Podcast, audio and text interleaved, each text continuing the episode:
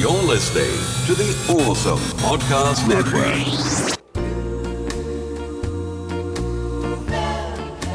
There are two types of people in this world.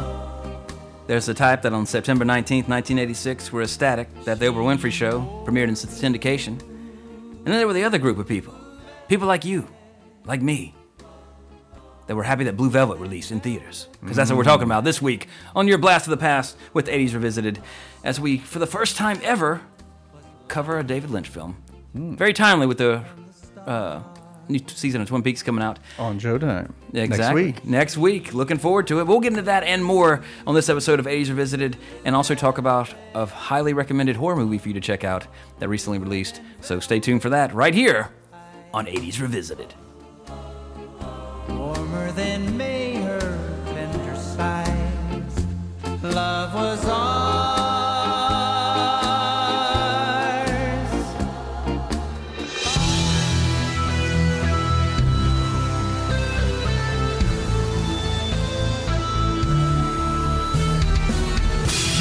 Is 80s Revisited. I'm your producer, Jesse Sedgley. And now, your host, Trey Harris.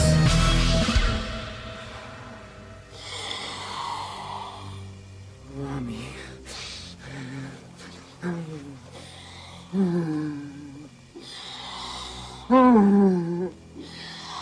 mommy, mommy. Mommy you. Baby wants to fuck.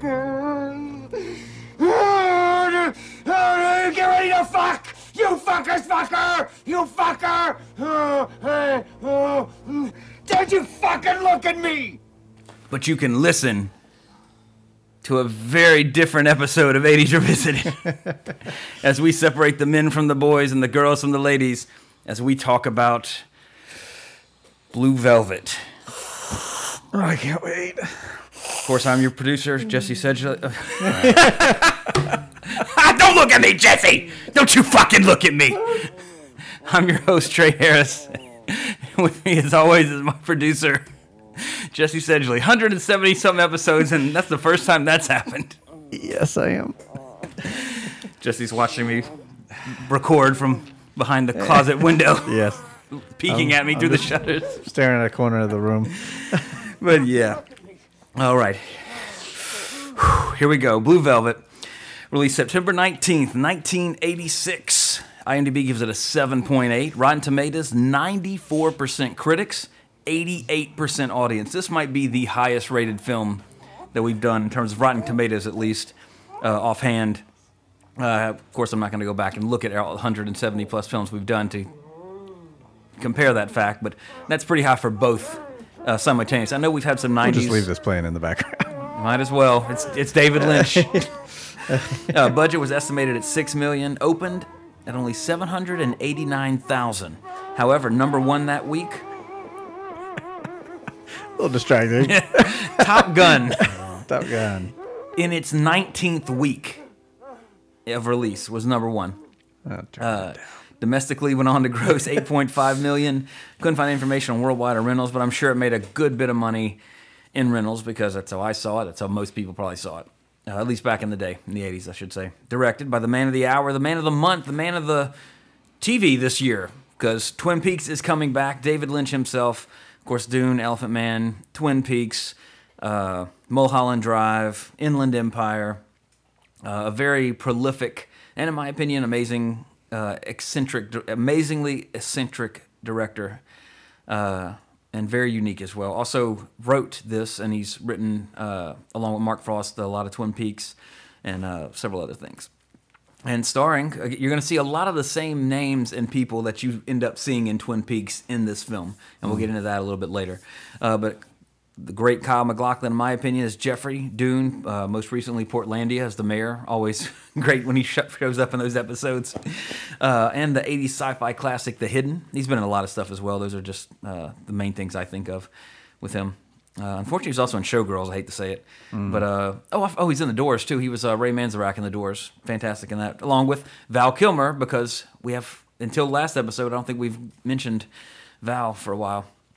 Uh, but also starring Laura Dern as Sandy, of course, Jurassic Park, Mask, uh, the mom in October Sky. Uh, Isabella Rossellini was Dorothy. Uh, Death Becomes Her, Wyatt Earp, and Merlin, the TV miniseries, not the TV show, because there is a difference. Because the Merlin TV show in the 90s starred Sam Neill and was amazing. Had Martin Short, uh, James Earl Jones was the voice of the Mountain, uh, star-studded TV miniseries. But uh, it's not, it's not on Blu-ray. I still have the DVD. Still phenomenal. It's it's, it's a great uh, TV show or miniseries, like I said. If you haven't seen it and you like swords and fantasy type stuff, highest possible recommendation. Uh, the effects are dated, but it's definitely worth seeing. And starring the late, unfortunately, but always great veteran of the podcast, Dennis Hopper, as the iconic, I, I think it's safe to say, Frank Booth in this film. Uh, most recently, of course, we talked about him on my science project, but also uh, the villain in Speed, uh, True Romance, uh, Easy Rider, of course, which he also directed. Which I'm not a big fan of that film, but I understand its cultural significance and everything uh, that it stood for. Uh, Dean Stockwell is Ben. He was also in Dune, and most notably, as my wife quickly pointed out, uh, of course, he was uh, Sam. Uh, Sam, that's the character. Uh, Sam. Uh, Talk about Quantum Leap. yeah, I couldn't think of it. Sam Beckett's sidekick, but the actor that plays him. oh my God, because he was in an episode of Portlandia recently too. Uh, Oh, the guy that plays Sam Beckett in Quantum Leap. Oh my God, I'm complete. complete yell it louder blank. in your car, people. Scream it, please. I can't think of his goddamn name. Um, Oh my God. Scott Bakula. There you go, Scott Bakula. I couldn't find the thing, but I just Jesus, thank you, Jesse. I used him as a lyric in one of the songs I made, and so I just started singing that in my head. Scott like, Bakula. Scott Bakula. Thank you. Thank you for saving me from fumbling. but yeah, of course, he was uh, uh, the sidekick in that. Uh, Frances Bay was Aunt Barbara. Uh, most notably, uh, go ahead, and she returned in Twin Peaks and also Fire Walk with Me and also Karate Kid. But she was the grandma in Happy Gilmore behind the Gene Simmons mask. That was Yep, her. That's where I you've seen her before. Uh, another veteran of the podcast, Brad Dourif, was Raymond. Of course, Child's Play, Deadwood, and also again in Dune. My grandma outlived Dennis Hopper. Really? yeah, by a year. Wow. Crazy. She 2000. Wow. God, jeez. Then it's hard to believe Dennis Hopper's been dead since 20 what 2010. 2010. Yeah. Wow. It's, I, he's one of those when I when I when like when I watch this or when I you know see Speed or something like that. It's like oh God, oh yeah, he's dead. Jesus. Mm-hmm. Yeah. Shame. I mean, everybody died. It's a journey we all take, but Yep. you know, I'm sure he would have turned up in a comic book movie. He'd been some villain. He'd have been some galactic villain in Guardians of the Galaxy or something maybe. But uh, running out the cast, uh, Jack Nance is Paul. Uh, Twin Peaks again as well, wrapped in plastic. That's him. Uh, Eraserhead, Dune. uh, Lynch uses him in practically everything, much like uh, Tarantino, Scorsese, and uh, DiCaprio, Burton, and Depp. Uh, David Lynch likes to use a lot of the same actors. Uh, and uh, let's get in before we get into the film. Let's talk about David Lynch for a bit. Uh, he's an acquired taste in film. Oh, for sure. He's he's a very polarizing filmmaker. Either you love him or you hate him, or you just flat out don't get it. Not to say, I'm not I'm not I'm not now you'll meet people that are David Lynch fans, which I would say I am. Got that. But they're on some big high horse, like, oh yeah, that scene means this, and you know they'll go into all this huge depth about things. Well, if you read some of David Lynch's interviews, I admire him so much as a director because a lot of stuff people attribute to his style are accidents. For example, uh, in the in the season premiere in the the uh, pilot for Twin Peaks when they go to the autopsy room, uh, the light flickers, mm-hmm. and that's a complete just that's a grip issue. That wasn't planned, but he uses that. The actors, the skilled actors that he's using, go you know they make a note of it and they keep going. It's organic. It happens, and then that becomes a trope in Twin Peaks with you know electrical interference and stuff like that you know so but i mean he's done every i mean of course you know most people when i think of david lynch i think of the variety of projects that he's done such as dune. I lo- you a lot of people love it or hate it and i love it. I mean it's no star wars let's be straight but it's a david lynch sci-fi epic. Sign me up. Uh, elephant man anthony hopkins i think william hurt is is it william hurt or john hurt? One of them's the John elephant man. Hurt. yeah. Uh, fantastic oscar nominated uh, for best director i believe for that. Uh, very very good film as well. Nominated for eight Oscars. oh wow, didn't realize there was that many, but I'm sure he was best actor for yeah direct, yeah he got nominated for it. I mean, whether you love regardless, though, what I'm getting at, whether you love Lynch, hate him, or again just don't get him, you got to respect the guy. To be, I mean, if you can, most people can't even finish Eraserhead, but you know, to be the kind of filmmaker that he is and have the track record and success that he's had, and, and some some people might not even consider him to be a success because it's not like he's a big box office draw. He's a draw for a very specific audience. But he he, when you're watching a David Lynch film, you know you're watching a David Lynch film, mm-hmm. and even even in Dune, even in The Elephant Man, there's it, it's there subtly which I think with Blue Velvet was his film where he's like, okay, I'm making my movie now. I'm, I wrote this. Like this is original. I mean, he you know adapted Dune and you know other things like that, but he, this is written and directed by David Lynch. This is him unleashing what becomes to known to be you know a David Lynch style, a David Lynch film. This is the one that does it. Well, before I started watching it, I didn't do any research. I just clicked on it and didn't know it was a David Lynch film. And as I was watching, that's when I realized this is a David Lynch film, isn't it? There you- that's when I had to. Look There you go.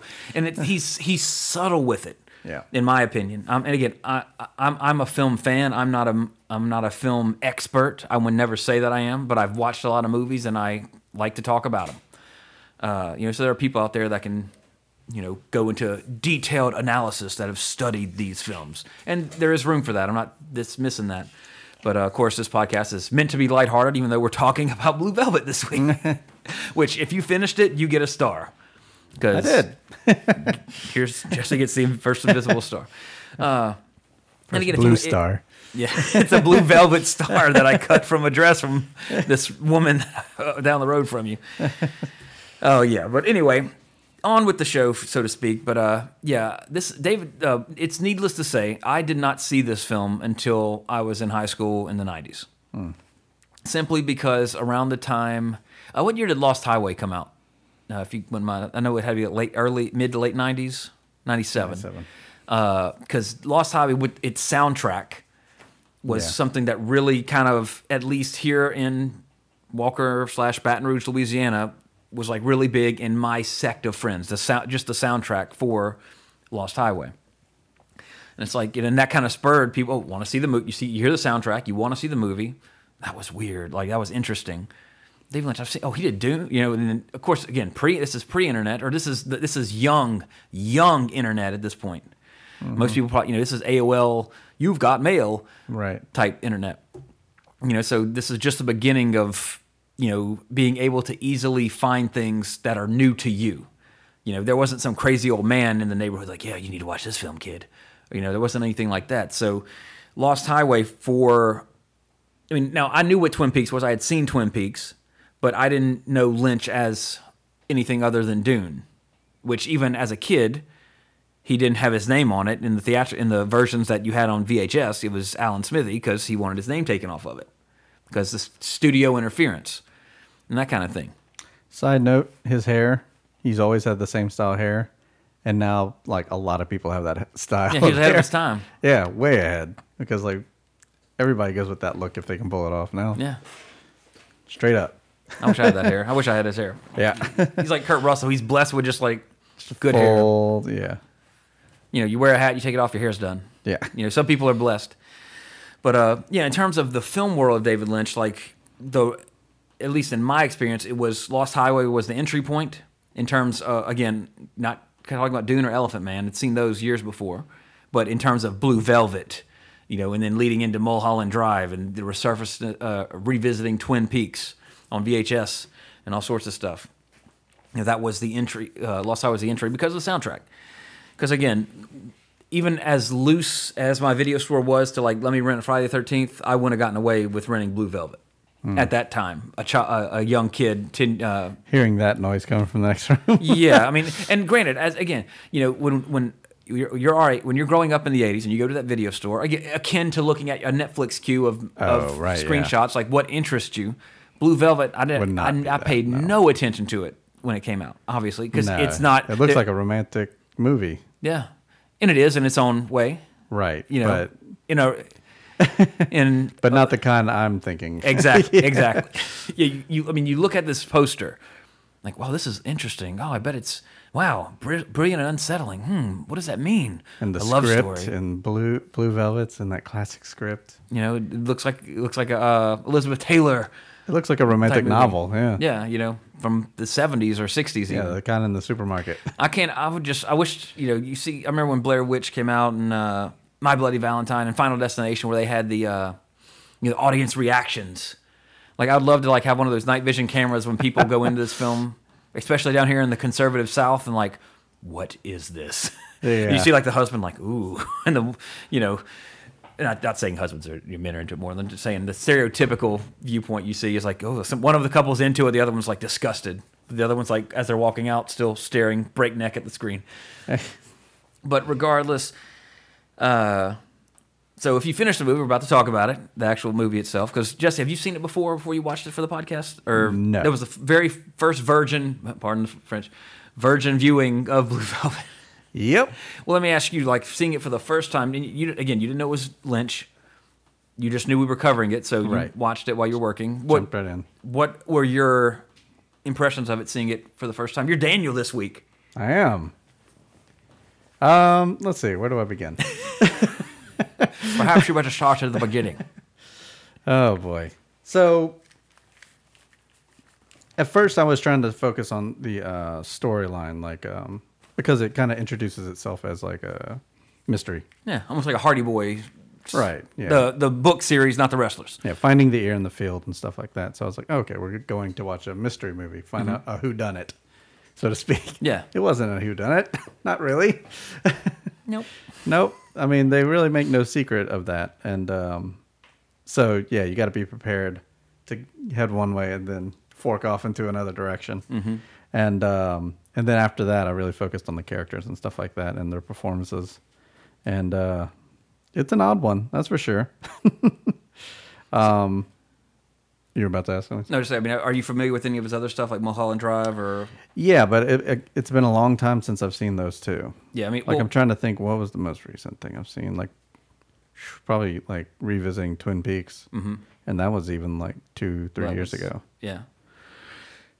Because I mean, he's pretty much, and actually, just this past week, I remember reading an article where he had come out saying he's not going to make any more movies. He's going to focus on like writing, just writing stuff. But he also said he was never going to do Twin Peaks again. Yeah, I mean, you can't So, you, you can't take anything anybody in Hollywood says.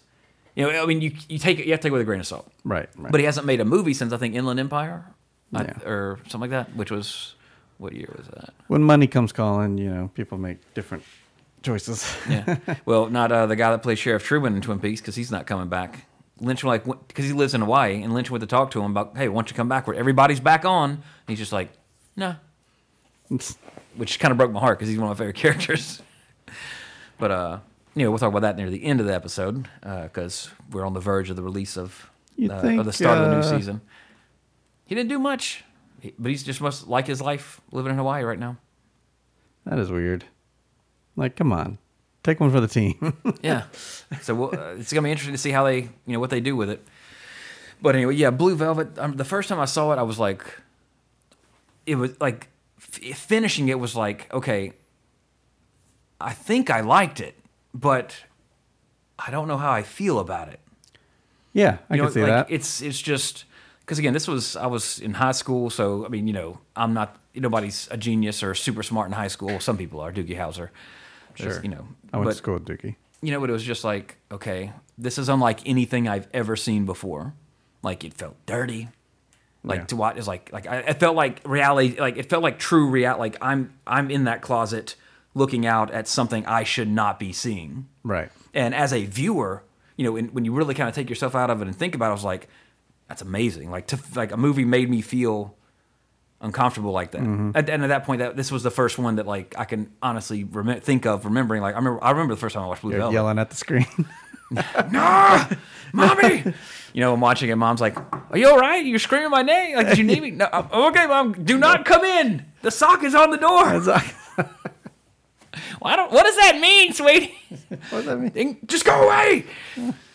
but uh, yeah, but it was you know, and I understand how why people don't like David Lynch. I completely understand. You know, but and I'm I, I'm a David Lynch fan. Like I, I like watching his movies because and it's it's I like movies. I like all movies for the most part, obviously, because we've done everything on this podcast. From well, I didn't like Except for Real Genius. but yeah. I didn't love it, didn't hate it. Right. You know, but uh, it's one thing I like about Lynch that attracts me to his film and his style is that you you pick up something each time you watch it, or it's just there's so much, and well, not so much this one per se, but like Mulholland Drive and uh, even, even Twin Peaks. uh, You know, on my third viewing of the whole series, and it's just like every you know little pieces. It's so dense, it's so intricately woven that uh, even though a lot of it was by accident, uh, it's just that way of storytelling and visually, especially with him. It's so it. He's also a product of his time, I think, especially like the '80s, '70s. Like he kind of kept that style throughout, even into modern times, where it feels like an older film than it actually is. Uh, but I mean, and, and he know he's one of those directors that he knows what he wants. At least I get that impression. I don't know David Lynch. Excuse me. No, he knows true. who he wants to cast. he knows, you know, how he wants it to do, and then, I, I, based on what I've read and heard and seen, like about people who've worked with him and stuff, is that like he gets what he wants and he he knows what he wants and he he knows how to get it, and that's a that's a good director in my opinion. Now, whether you like that director's style, that's subjective. But anyway, Blue Velvet, I just and then like coming to school the next day, like, dude, I like, uh, you, have you seen Blue Velvet yet? I ain't watched it, yet. dude. You need to watch it. You need, we, I need to talk to about this movie with somebody. Like, I need I've to know. I I've need- been through something. yeah, like you- I mean, it, you feel like. Trauma- I mean, I did when the first time I watched it, and like my wife watched it for the first time, and when, the first thing she said when it was over, she's like, "What was that?" It's not a traditional way of telling a story. That's for sure. for sure. And Um, I enjoy that. Well, that's kind of what I was getting. I kind of got sidetracked in my own run, Yeah. But I like how a Lynch movie. There's a lot of interpretation, and there's a lot of, you know, subjectivism to. Well, what does that mean? What is that insinuating? What do you think that is? Because you can you can guarantee the best best thing about watching most David not not talking about Dune or Elephant Man. Those are pretty cut and dried stories. You know, in a Blue Velvet and on David Lynch filmography, Eraserhead as well, which was before all those. But uh, his projects, I should say, his unique projects, that you can guarantee you're gonna you're gonna have some good conversation. You, you're gonna be able to talk about it, and there's you're gonna have questions. I like leaving a theater with questions, not like a movie ending. Now I'm not talking about a movie that ends halfway through it, like poof, fade to black. What? you know, there's he's telling a story like he, you know in his mind that there's everything you need to know is right there. I would imagine, and that's just how he presents it. And either you're gonna like it, you're gonna hate it. Hmm. So that's that's my David Lynch in a nutshell, and you know that's my Lynch movie. Yeah. But uh, Blue Velvet, it's it's not for kids. This is not an, again. This is not a movie I saw in the '80s, and I would never let my children watch this movie until they were, you know, in high school, as I was. I mean, you need to have a. a this isn't. There's nothing in it for kids. They're not gonna. They might laugh at the man pretending to be an animal or something that the kids are interpreting, but this is this is not you know and like the the, the I think one of the taglines is you know, look behind the curtain. I mean it's like that's what's so unique. It's almost uh, it's perverse in its voyeurism for the film and like you know it's like you're getting to look behind the curtain. You're in the closet seeing something you're not supposed to see, and it that's the at least that's the feeling it got in me watching it. But bottom line is my opinion on the film is it's it's a fantastic film. I think so. It again, it's not for everybody, and you know, most people probably I say most people, but I mean it's got to be 50-50 at least. Like this is you know, this is why I don't like David Lynch because movies like this it's garbage, it's trash, it's filth. And there's some who no, I you know you see what the it, the, the storytelling, everything comes together, and it's you're just like okay, you you went on a you went on a trip, figuratively and literally for some people, when you're watching this film, and you came out, you know, changed in a sense. When I watched it, I was like, I had a new way of looking at films, a new appreciation for films like this after I'd saw this movie.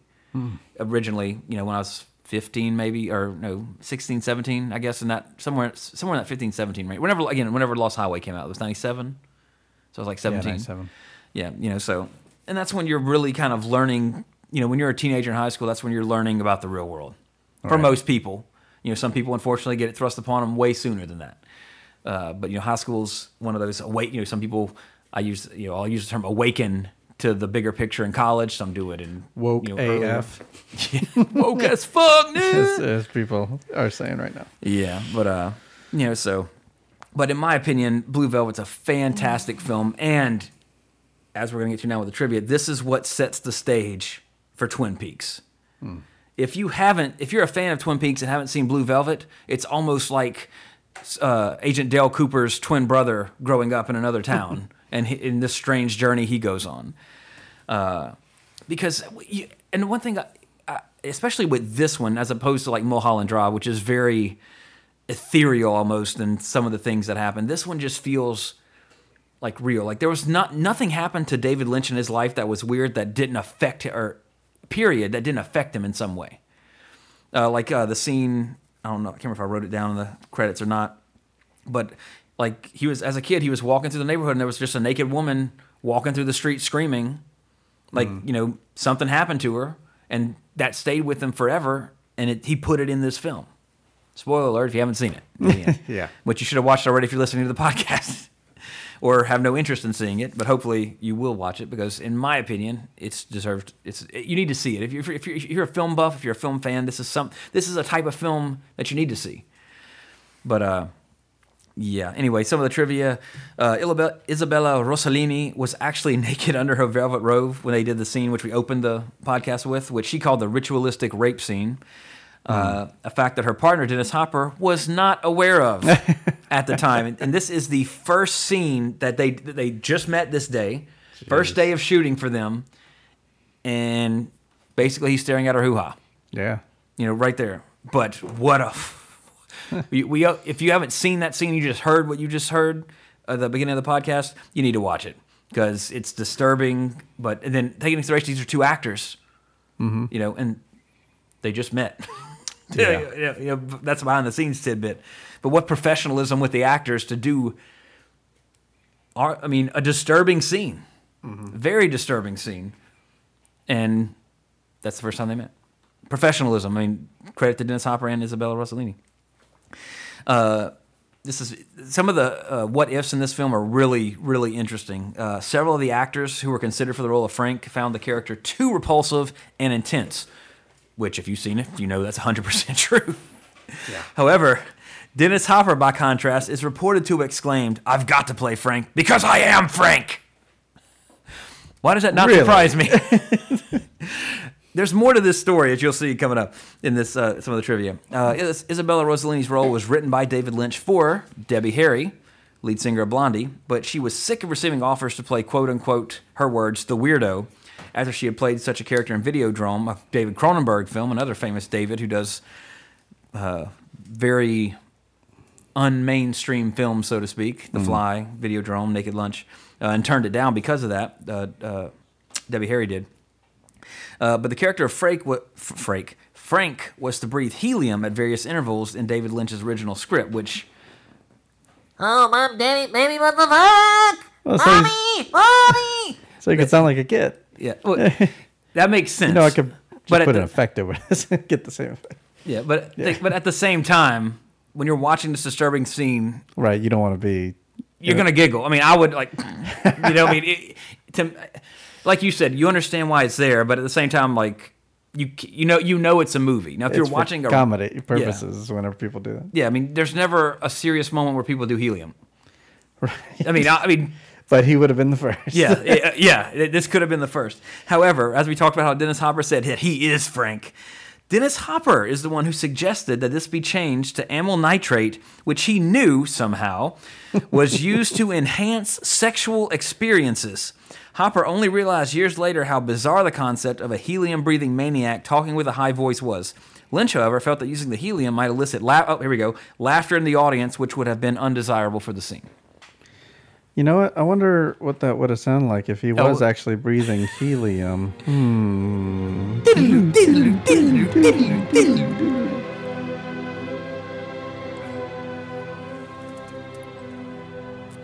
Actually, there's going to be some time here until he inhales it.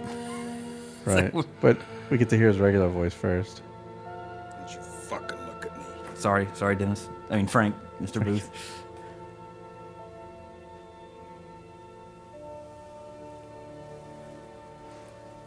and just as a filmmaker, there's you know you have the cutaway him, you have that master shot, and then you have the close. And it's just, it's just those three shots. That's all he needed. And here we go. Diddle-oo, diddle-oo, diddle-oo.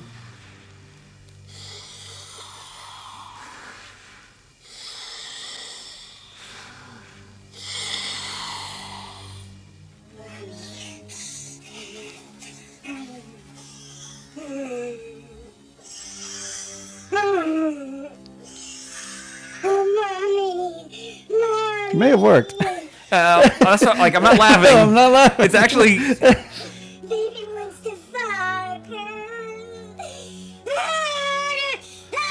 You fucker, fucker! You fucker! yeah, that, that would have worked. It may have I worked. think it would have. Of, at me! That's why we're here. We'll do the research. Of course, you, you're gonna have people that would laugh, Sure. but because of those performances, Because of what's happening. that's a credit to them. I would say that that. But of course, I guess back then it was they couldn't like exactly do that. To And see, also, yeah, all the words he's saying makes sense that he. Yeah, I get why he's doing it. you know? yeah, yeah, Yeah, he it's wants to just- sound like a crying baby. you know? yeah. Okay, Yeah, it it works. worked. I take it back. Okay, here we go. We talked about Scarface had like 200 or something plus fucks in it. Uh, Dennis Hopper says fuck in nearly every single sentence in this film. He is also the only one to use the word in the film, except for Dean Stockwell, who says it once, although he's commanded by Dennis Hopper's character to say it.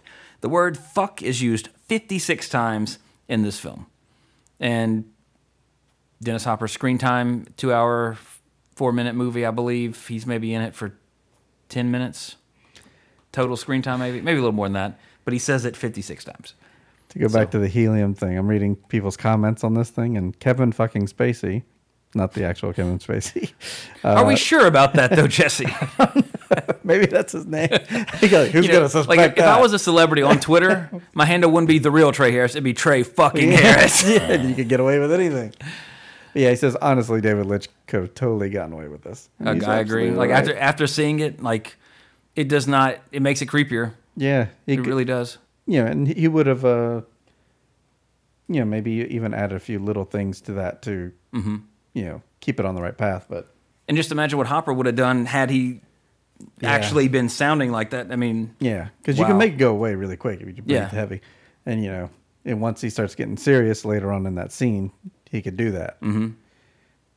interesting. it's uh, I like it. yeah, a I lot like of it's not really mixed here. A lot of people are for it. Crazy. Okay, now let's talk. Now, it's, this is an 80s film, so Mm-hmm. practical effects, no CG. There's one thing in the film that's really distracting, uh, and it's that bird at the end.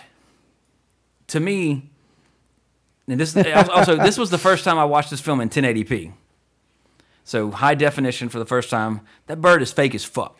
No kidding. However, in Jonathan Ross Presents, for one week only, hi, uh, colon David Lynch, 1990. So it, must be, I don't know if it's Jonathan Ross. I don't know if it's a comedian. Or I don't know who. I don't know what this is. But he had David Lynch on the show. Lynch claims that the robin in the final scene is a real bird.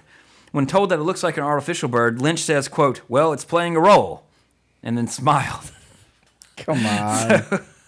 yeah, that bird was very fake. yeah. Or maybe Lynch got that performance. All right, all right, he's talking to the robin like, "I need you to look robotic here." That's, I don't know how David Lynch. He doesn't talk like that at all.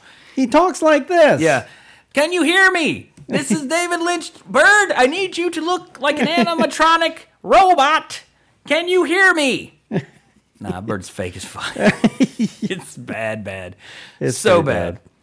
But uh, anyway, but he's claimed it wasn't. Again, I don't know. I, knowing David Lynch's personality, I'm not sure how it. You know, you can't you can't tell if he's joking or not. Let's leave it at that. But uh, again, another what if tying into last episodes because we love Val Kilmer. The role of Jeffrey was originally offered to Val Kilmer, who turned it down. And he quote as he was quoted as describing the script he read as quote pornography, although he says he would have done the version, excuse me, that made it to the screen. Wow. Makes me want to see. I guess the description of what was happening in the script was a little quote to quote Val pornographic as opposed to what actually ended up being shot. But uh, I want to say I don't think I wrote it down in the notes, but I think oh yeah okay I do have it. I'll, I'll skip to this one. He cut uh, Lynch cut the film down from four hour an original four hour running time, which Lynch shoots everything. There are like three different versions of Dune. There's a theatrical that's like two. There's like a three hour version, and there's like the four hour version. So he likes to shoot, and sometimes you need it with a Lynch film. Uh, but anyway, so he, of course he got the film. Uh, actually, uh, Blue Velvet is literally one frame short of two hours in length. Uh, despite many searches, the missing two hours of deleted scenes were thought to be lost until early 2011. Lynch announced that some footage had been found, and the 2011 Blu-ray release features 50 minutes of those deleted scenes. Now I want to track down the Blu-ray Wow. to see that. Because if you're a Twin Peaks fan, uh, on in either of the box sets they have, uh, they have what's called the missing pieces for Fire Walk with Me, which has like an hour and a half of deleted scenes from the movie. Some of which are really awesome, and then some of which are like, okay, yeah, didn't need it because it's Lynch. Uh, let's see, what is it on Blu-ray from? Was it like out of print? Oh, never mind. Eight. I thought it said eighty. I was like, oh shit. Yeah, yeah, it's probably used, but I mean, it's Oh yeah, twelve bucks. I'll pay that to watch the fifty unless it's on. You won't get it for unless like it's a on YouTube. month, but yeah. Oh shit, that's the European version. Or Yeah. Gotcha. Kill Blinks, but uh, let's see. Uh, oh, another what if? Molly Ringwald, of all people, was originally offered the role of Sandy, but her mother objected to her starring in it due to the graphic content of the film. So, thus, Laura Dern was cast instead because Bruce Dern didn't give a fuck what his daughter was doing. you got salt, Django. Every time I think of Bruce Dern, I think of that line from Django. But of course, he was even better in uh, Hateful Eight. He let her run around with dinosaurs. Yeah. What a, well, she was a grown woman at that point. Right, right. She was supposed to be a teenager in this film. How old is Bruce Dern these days? 1936. Wow. Yeah. He looks at he looks every every year. But uh, let's see. Of course, I mentioned it was the inspiration for Twin Peaks.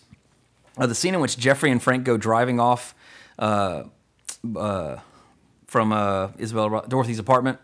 Uh, that whole scene when they're in the car, all that is is stagehands rocking the car while others ran past with lights in their hands to, uh, for the illusion of movement.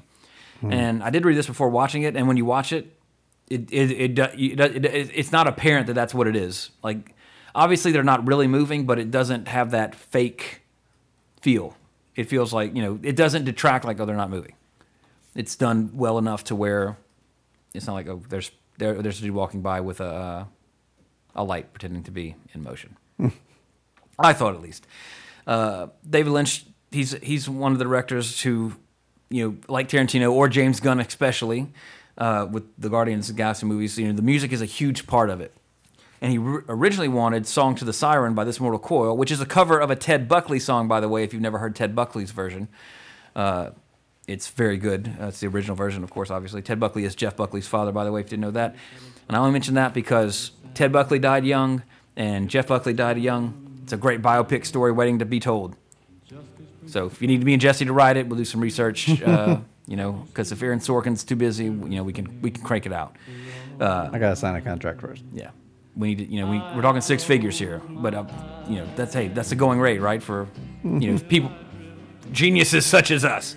Whatever. Yeah, I wish one day. But anyway, uh, when Jeffrey and Sandy are dancing in the bar because it was one of his all-time favorite songs.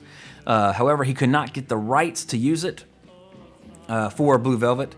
Uh, however, he was on the soundtrack for the aforementioned Lost Highway. So all you little youngins, when you saw the Texas Chainsaw Massacre remake trailer, like, oh, what's that song in the trailer? That sounds cool. Yeah, it was on the Lost Highway soundtrack. It was this Mortal Coil, Song to the Siren, remake of a Ted Buckley song. Many years before. You millennial fucks. Just kidding. We love our millennial viewers, listeners. Just messing with you. We like to pick on you because we're old and ornery now. Well, at least I am. I can't speak for Jesse. You know, kids don't know how easy you got it these days. But uh, let's see. Oh, also, th- this is I thought this is really funny. Th- like, had Dennis Hopper still be alive, this could be a movie in itself. This is the second film in which Dennis Hopper plays a character named Frank. It, throughout his career, he would play seven completely unrelated characters named Frank. Wow. That's a movie. And it should have been directed by David Lynch with Dennis Hopper's all these different Franks. It could have been called Split. Oh, wait, damn it. He has 203 credits though. Yeah. So seven, you said? Yeah, that's still a lot. It's still a lot. yeah. You know, uh, I don't know. Uh, I'm trying to think of other actors that played like same name characters, but I can't think of any offhand. I'm sure, of course, it happens to many actors, but seven, that's a lot. That's a big number. Well, Frank Sinatra, he played. Uh, so that's one Frank. And Frank Booth, Frank Sinatra. I'm trying to think of, well, he wasn't Straight a Frank Shooter and Speed. Frank Hector, Frank Slater and Meet the Deedles, Frankie, Last Days of Frankie the Fly, Blue Velvet, Frank Booth, Public Defender, Frank Terry. Hmm. Go. Okay, is Dennis Hopper's middle name Frank? Is he one of those actors like I got to be called Frank? I, I can't respond unless I'm called Frank. Dennis Frank Francis Dennis? Hopper. Let's see. His name is. Dennis Lee Hopper. Okay, it was just a, it was a conspiracy theory. didn't, didn't pan out. Didn't pan out at all. Anyway, Jesse, if you had to score this film, what would you give Blue Velvet? Hmm. Boy, what a weird thing to do. I don't know. I'm hanging. There's no wrong answers here. I know there isn't. Um, I'm just saying for the listeners, in I'm case they like want about to. a six and a half. Mm-hmm.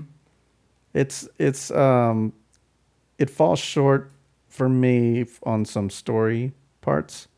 Like um, yeah, some of the storytelling was um, the characters took the uh, precedence over the story, and uh, yeah, I'm leaning towards a six and a half. Gotcha. Uh, my personal score, I give it a nine, and let me explain. Of course, a we do movies on this podcast that I liked for the most part. That that meant something to me. And as I mentioned before, this was a film that really, it's always it's one of those films that stays with it. Uh, it stayed with me, seeing it like, wow, that was Yeah, that but was heavy. So it was very influential on me at a younger age, to where like, you know, I I, I was interested in this, you know, this darker side of cinema, and not darker in like Jason Voorhees hacking people up or Right. Faces of Death or something, but this this different style of you know, this isn't Spielberg. This is Yeah. you know, this is you know. You know, you got Spielberg on the right, you got Kubrick on the left. This is the far left of Kubrick. Yeah. I mean, this is Lynch's. He's in a ca- uh, class all his own. I just don't see myself coming back to revisit it. Like I really appreciate all the stuff that's in it. It's um like if something's like an eight or higher, then that means I could just turn it on and keep watching it over and over again. Mm-hmm. Um, but that's your that's your For you know, sure. that's your yeah Like I'll, I'll give a movie a ten. Like you know, I would say like Jaws is a ten to me. yeah Well, uh, Grant, I can watch that a million times. Uh, yeah. That's what I'm saying. Like I'm there's some think- things out there. Like whenever we were talking about um, it's always sunny that first episode. Oh, yeah. As soon as I was done, I watched it again. Mm-hmm. That has to be a ten for me or Yeah. something like that. Um, this one I was like, I really enjoyed it, but then the further factors had to be put in. Just like, would I watch it again anytime soon? yeah. Probably not. I mean, because it's not going to hit me the same way. Mm-hmm. Yeah. So What's like? Uh, I'm trying to think of an example of like a movie I would say is a ten to me, but I'm not going to watch it much anymore. You know, so Yeah. That's that's a good. I've really got to think about that. yeah, it, it's taking the uh, the mean, I- one to ten scale and then applying it to okay. Well, how about after five viewings? Is it still going to be that? Yeah, like on repeated, like you know, we I talked we had done this on the podcast before where I give I, I, I started for giving two scores for a while, but it's just I don't know. Maybe Oh yeah, you were doing that. yeah, kind of totally dropped that ball. You know, I mean, but to me, it's this is a like Mulholland Drive. Like the first time I saw it, I would give it like a, a five. Like okay, I you know, but it's a it's a it's a Lynch film. Got to watch it again and again. Like now, I really like Mulholland Drive because I've seen it Mm-hmm. like four or five times. and maybe that's something. Maybe I'm missing some stuff here, but I mean, could be, but I mean, but I still enjoyed it. I'm Yeah. not saying I didn't enjoy it. It's just I'm not going to keep watching it. Too. Yeah, and I don't feel the need to dig deeper in this. Yeah. You know. So there's this isn't one. I mean, you could right. You you Oh, definitely for could, sure, but yeah. there, but as opposed to like Lost Highway or Mulholland Drive, as compared to those, this was pretty cut and dried. right. yeah. But uh, yeah, I mean this this is one of those like in, you know, because you can have, like for example, "Smells Like Teen Spirit" is a was a hugely influential song on most people my age. You know, yeah, that was the one that was the one that I I'm I'm singing it in the hallway of school, and then the quarterback of the football team's like, "Oh yeah, man, Nirvana, yeah." You know, it bridged social gaps. I mean, it was it did so many things, but then you know, it led to people to Pearl Jam, it led them to Alice in Chains, it led them to Soundgarden. You know, it was because that's what it was at the time. It was it, it it was a big thing. Now, in hindsight, I still love Nirvana, but they're not the band. Like you know, Dave Grohl has proven to be the, you know, even had Kurt Cobain lived, Grohl is you know he's the true the talent. star. Yeah, uh, which we might never have seen. I'm not saying you know don't take this the wrong way, anybody. But No, I no, mean, no, You know, you know what I'm saying? I've said the same thing. you know but you know but uh what i'm getting at is that in hindsight like you know as a band nirvana really wasn't they weren't as good as their success was in a sense you don't don't you know all you nirvana not I- I know what love saying. nirvana I love nirvana to death hugely influential but they were It was something new. but I like Pearl Jam better.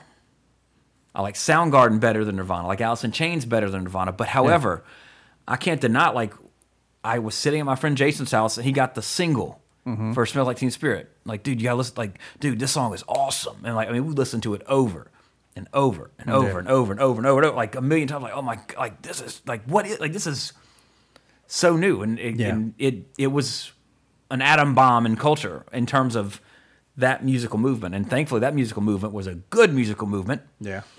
because we haven't had one of those in a while. yeah, hopefully we'll get something. You know, I don't know. That's another talk. But anyway, you know, so Blue Velvet is a big film in like my Hall of Fame.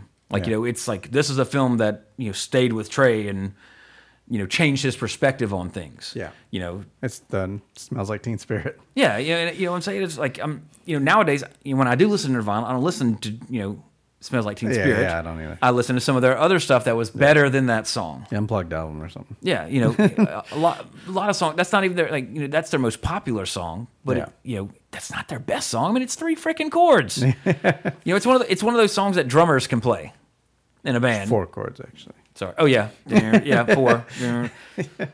But yes, you're right. Uh, you know, so, uh, but anyway, you know, I give this movie a nine because it was, and it, it, no matter what you give any movie, you know, whether you're a podcast host like some of our friends, or you know, you're talking to your friends. That's don't let people. We have people in our circle of friends that if we're all at a party and one of our friends, let's call him Tom, says that they loved or they hated.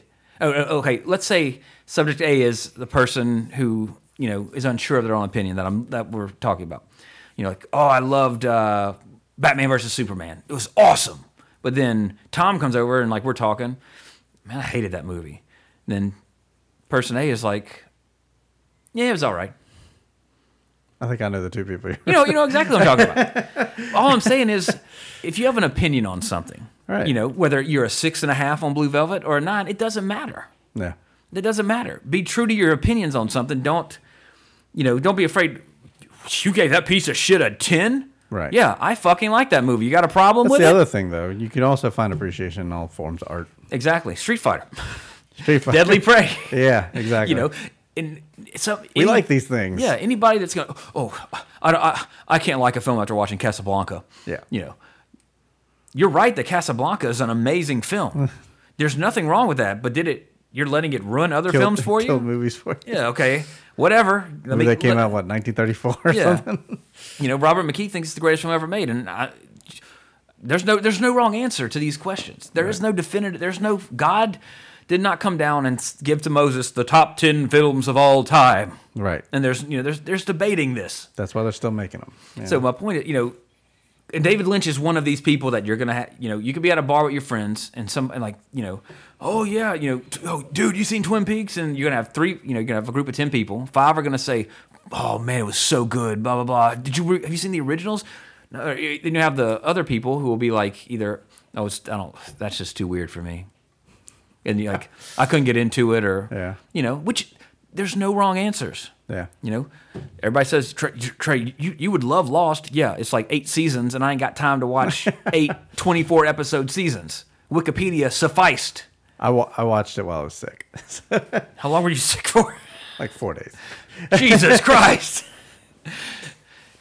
Well, I can see like that that GIF with uh the formulas coming towards Zach Galifianakis' face, like Jesse watching Lost in, in four days. Just you know, I see it. I see. But I'm getting at, you know, Lynch's I watched like four episodes at once. like four screen. yeah. You're one of those people. I'm taking it You're Rain in. Man. Yeah. But uh, all I'm getting, you know, big, super huge tangent here, but just is that like you know when you're watching any of the films on the podcast, you might think Xanadu is the best damn thing ever made. You're you know you're not wrong, huge- but I'll disagree with you. but neither of us are wrong, and neither of us are right. So you know, don't be too hard on the people who dismiss Lynch, but also understand that most people just don't get it. Tell us what your favorite, uh, d- debatably good movie is. Yeah, that'd be interesting. 80s, at, at 80s Visit on Twitter, 80s Visit at gmail.com, all those other sort of, uh, at Awesome Pods on Facebook, at also 80s Visited on Twitter. Something like that. Okay, Google yeah. it. Yeah, we're there. All you do is Google it. I mean, you listen to us now. There's plenty Yeah. of ways, You links on the very us. page. But uh, anyway, that about does it for David Lynch. Uh, watch Twin Peaks. It's coming back. Yep. Uh, by the time you listen to this, I think it will be the week, the day it comes out, actually. possibly It today is the 14th of May. the. Oh yeah, for you guys. right. Oh, so yeah, we're, we're one week out from Twin Peaks coming back because it comes out the weekend before we go to Dallas. Uh, the 21st, then. Yeah. So calendars. uh, you have a week to catch up. If you haven't seen Twin Peaks, you have a It's week. on Showtime, isn't it? Uh, it's coming on. Yeah, the new series is on Showtime. However, the original series is all on uh, Netflix. Mm-hmm. Although I don't think Fire Walk with Me is, but Nope. uh, you can watch. If just catch up on the series and you can watch that later, Might be on YouTube. possibly, because the series is only like 29, 30 episodes, I believe, something like that. So you have time to watch. You got to binge it, but you can binge it all the way before the new season comes up, because uh, most of the original cast is returning. I am stoked for it. We're, we have a viewing party for it. Uh, Twin Peaks is one of those series, and uh, for like me and uh, me and my friend Perry and me and my friend Jason, who me and Jason were Lynch fans, and then met Perry later on, and we all you like Lynch too, and then you know we all watched Fire Walk with Me together when it came out, and you know it was we all became fans or Mm-hmm. Made a short enjoyed film it. kind of based on it. Yeah, maybe there'll be a sequel to that. uh, between uh, you know what that means, but anyway, uh, yeah, there's still time uh, if you haven't to check out Twin Peaks. And that's what's go. That's what uh, most people should be watching if you haven't. But uh, mentioned last week there was a film I was saving for this week to talk about. Uh, got to see, or I finally saw Get Out. Uh, I saw that too. oh, you did? Awesome. I thought it was fantastic. I did too. What like I didn't know what to expect going into it, which is always a good thing. I didn't either. I for like a horror movie. spoilers. Like I knew nothing. I just knew like the only thing I heard about it was like the discussion on race that you need to have. Like so that's the only thing I heard. Like blurbs that you know. A lot of uh, comedians went to go see it because you know their buddy Yeah, Jordan Peele. it. Yeah, and so anytime I'd listen to a podcast with a comedian on it and that came up, I'd oh, turn it off because I hadn't seen it yet.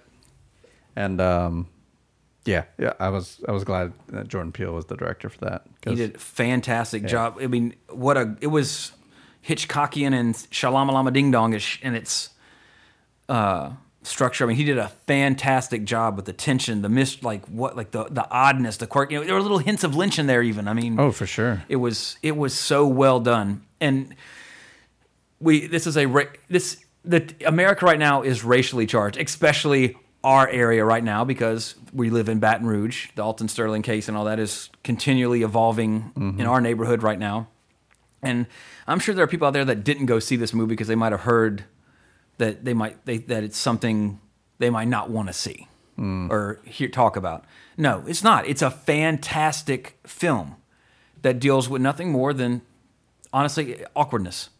Yeah, You know, it's it's as simple as that, and it, it's genuine in that. You watch like I've seen people do that all the time. You know that that and it's it's done. There's no heavy-handed message here. This is not a Spike Lee joint. This is a well-crafted horror movie, mm-hmm. and it's it it's it's awesome. I thorough like the whole time I was like, I enjoyed every second of it. Like as and I'm a horror fan, and honestly, I thought it might be a, I thought it might be a little horror comedy because Jordan Peele was doing. I thought it might be too. You know, yeah. I thought it was gonna have nah nah. It's it's it's it's, good. as- yeah, the comedy in there is no more than any other other horror director would have put in. yeah, it's there's I I, thir- I highly recommend it if you haven't seen it. Yeah, there's hints of comedy in the uh, you know supporting characters and stuff. Yeah, like but that. it's nothing. It's not like Jar Jar Binks showing up and running scenes. Right. It's it's it's very organic and just it's fucking creepy. Like it was just like because you're there is like you're you're trying to you know excuse me you know as you're learning what the you're you're, you're going on the journey with the main character who you might if you if you're wondering where you've seen him before I was like God I've I've seen this guy in something. Uh, for me, he was in the episode of Black Mirror with the uh, the credits. We have to walk on the treadmill or ride the bike to earn credits. he's married to um, the mother from uh, Malcolm in the Middle, I believe. Wait, the the main character? Uh, the guy we're looking at now, Oh, who's that? uh, wh- who played the dad. Oh, the dad. Oh, yeah, I've seen him in a lot of stuff too. Yeah, because he, he, was, in the. West Wing. But yeah, Yeah. he's married to uh, yeah the mother. Oh, that's funny. Yeah, that's I'm talking about the main actor, the, main only thing I character. Yeah, the main character. I don't know what I recognize him from. It was Black Mirror for me because like I was like I I've seen this guy like recently, like in a big role. Oh, I remember Johnny English Reborn. I'm kidding. But then like when it, also he was in Kick Ass 2 and Sicario. Black uh, Death. which I didn't. I saw Kick Ass two once. There's another rewatchability because there's no Nick Cage in it. Right. I, I, yeah, that and but we did get Jim Carrey, but it wasn't was great, enough to it- keep me in there. Yeah. Nick Cage. First one. Was, first one was way better. yeah. I Yeah. Nick. so. in the fire. God, ah, John! it's like, God, he's so good in that movie. Speaking of which, I don't mean to bring this up on the podcast, but I am. But Nick Cage month. Why is that not a thing? Because Vampire's Kiss. There's so many memes to that. one day for his One birthday. day. Yeah. It's just I fell in love with Nicolas Cage in the '90s. Oh well, you know. I mean, to me, his best work was in the '90s. Right. Personally, that's where he became. The Of course. that's where he's the Cage we know. But you know, everybody has their origin story, I guess. yeah, Raising Arizona. I mean, Raising Arizona is fantastic. Raising Arizona, and Vampire's Kiss. Uh, oh, we just did something from that woman that directed uh, Real Genius Valley Girl. Uh, yeah. and uh, what else? I don't know. There's something. Well, there's else. plenty. I mean, he, he's been acting for a long time. We already covered uh, Fast Times. No, we didn't. Oh, we didn't? We've never done that. Well, there's one. He's barely in it, but Yeah, he is in it. Somebody have to use that as the, the doorway. Open the door. I could have sworn we did that. That's how that's how it gets when you're at episode Yeah. 177. or Like they're, it is. I'll, I'll like, oh, I need to do this, and then I'll have to like, wait, did we do this? I'll have to go back to the feed on iTunes. Okay, we haven't. Moonstruck. Snap out of it. Yeah, there's there's a couple. In Well, there's there. plenty for with his resume. Yeah. So, but yeah, Get Out, uh, best horror movie I've seen in a long time, personally. Uh, highly recommend it. Very, it's a. Did you yeah, consider Split horror? to me, that's more like thriller. Yeah, I didn't feel too many moments. Like of so, some people say Silence of the Lambs is horror. To me, that's more thriller. To me, Hmm. I mean, I, I I'm- won't disagree that it's a horror movie. Like you know, if it's in a horror section, I'm not gonna. Oh, I'm not gonna take it out of the horror section and put it in the thriller section. You know what I'm saying? The Shut Up Bay Hair. You know, because like a friend of ours doesn't think Jaws is a horror movie, but it is. I mean, it's a horror thriller. I mean, it's it's multi-genre, Split, Split is horror thriller. but to me, it's a it's a bit. You know, th- there are horror elements in it, but on the you know on the scale, I'd say it's seventy thriller, thirty horror. Mm-hmm.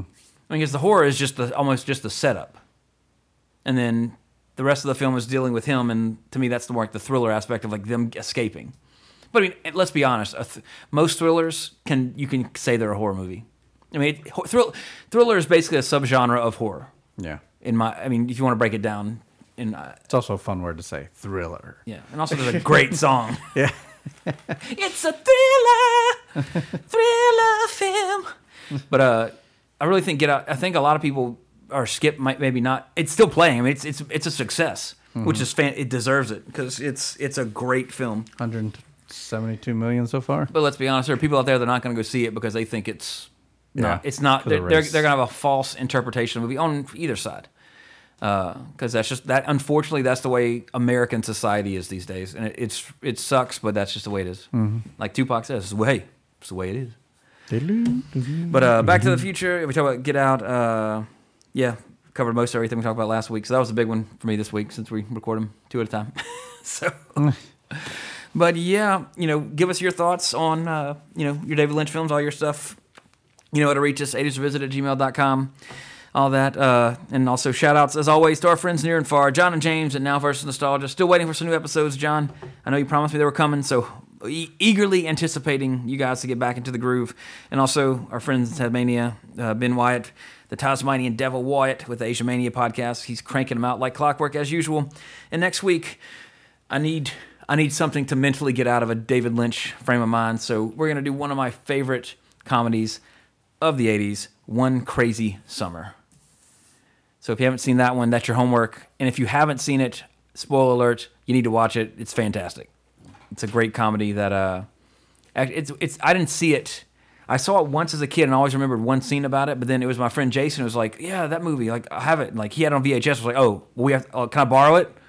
I And, like, really like the Cusack rarely gave it back to 80s it. films. You really do? I do. Yeah. Yeah, especially that other one, that Better Off Dead. Oh yeah, Better Off Dead's fantastic. that one I revisit every once in a while.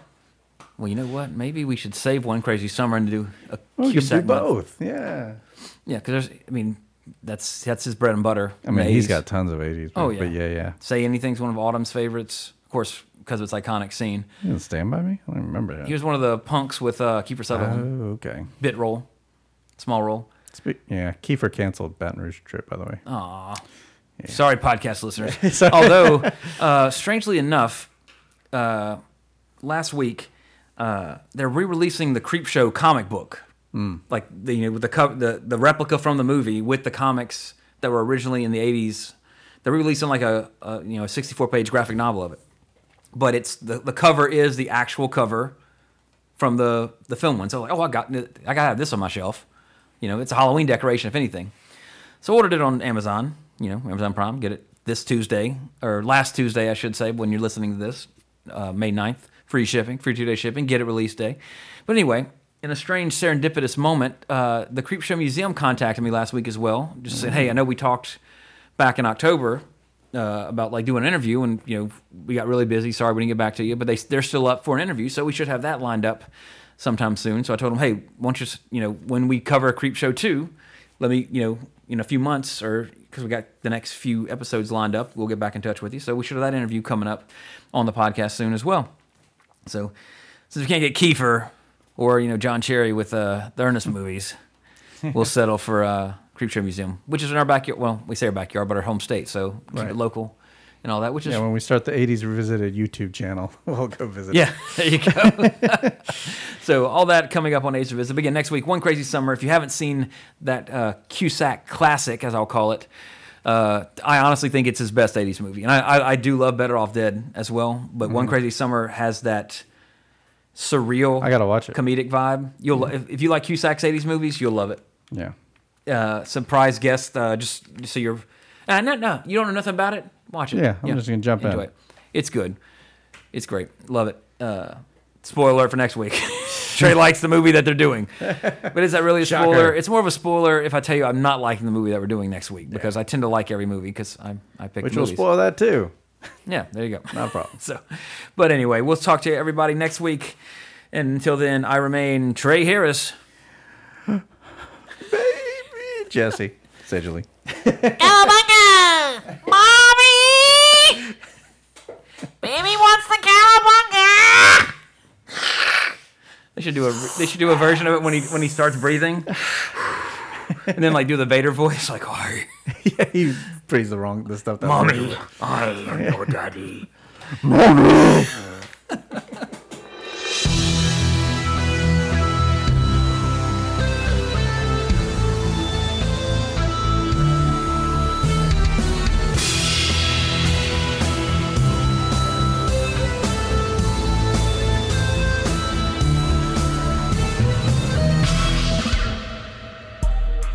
this show and more on facebook.com slash awesomepods and follow us on Twitter at awesomepods.